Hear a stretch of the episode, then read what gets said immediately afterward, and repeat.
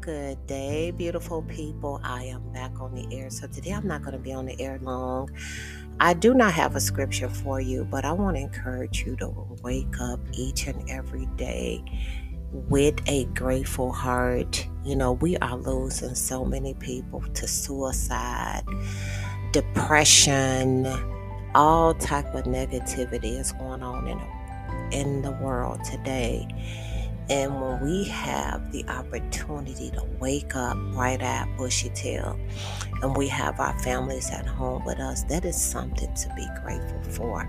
So I want you to get into the habit of each and every day. And I've said this before, but it is in my heart to say it again because often when things are going well, we never seem to think about what could happen instead of appreciating what is happening in front of us.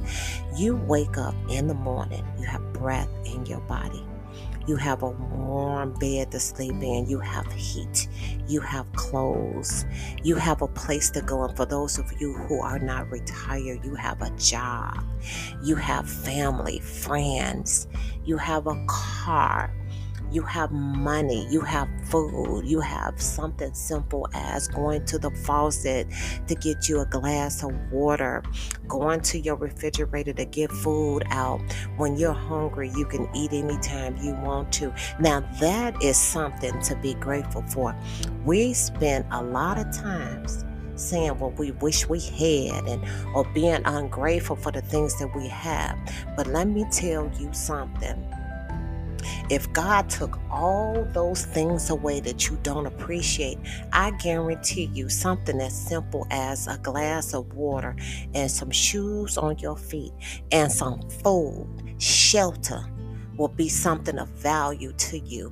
So I want to come on the air today to tell you to be grateful for the things that you have and stop comparing yourself to others because I'm telling you right now, I am so grateful for everything that God has done for me. I am grateful that He has given me a mother that has given me unconditional love. Although I miss my mom dearly, I know God is taking care of her. And I have my moments where I may cry for my mom, but you know what I love? When I can look in the mirror and I can see an image of her, I can see her in me and through me. I can feel her presence around me with the help of the Holy Spirit. I'm thankful for my beautiful children that I have, my home that I live in, my job, my car, my health, my strength. I can go on and on. I don't have time to compare myself to other people, and I want you to stop doing that if that's what you're doing. It is nothing wrong with wanting more, but I want to stop you right now and open your eyes up to the things that you have around you. If God took those things from you, how would you feel?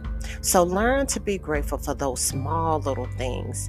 And when you see somebody down, down, uplift them and give them those encouraging words and feed somebody today. It is so many homeless people out there, and you have a warm meal on your table each and every night. Why don't you bless somebody with a meal or two?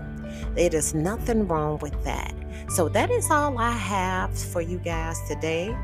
And uh, it was on my heart to say it. God bless you and your beautiful families. And I want to encourage you to continue to pray each and every day. And please be grateful for the small things that you have because you never know God will give you more if you can just appreciate those small little things that He has given you already. God bless you. Until next time, take care, guys. Bye bye.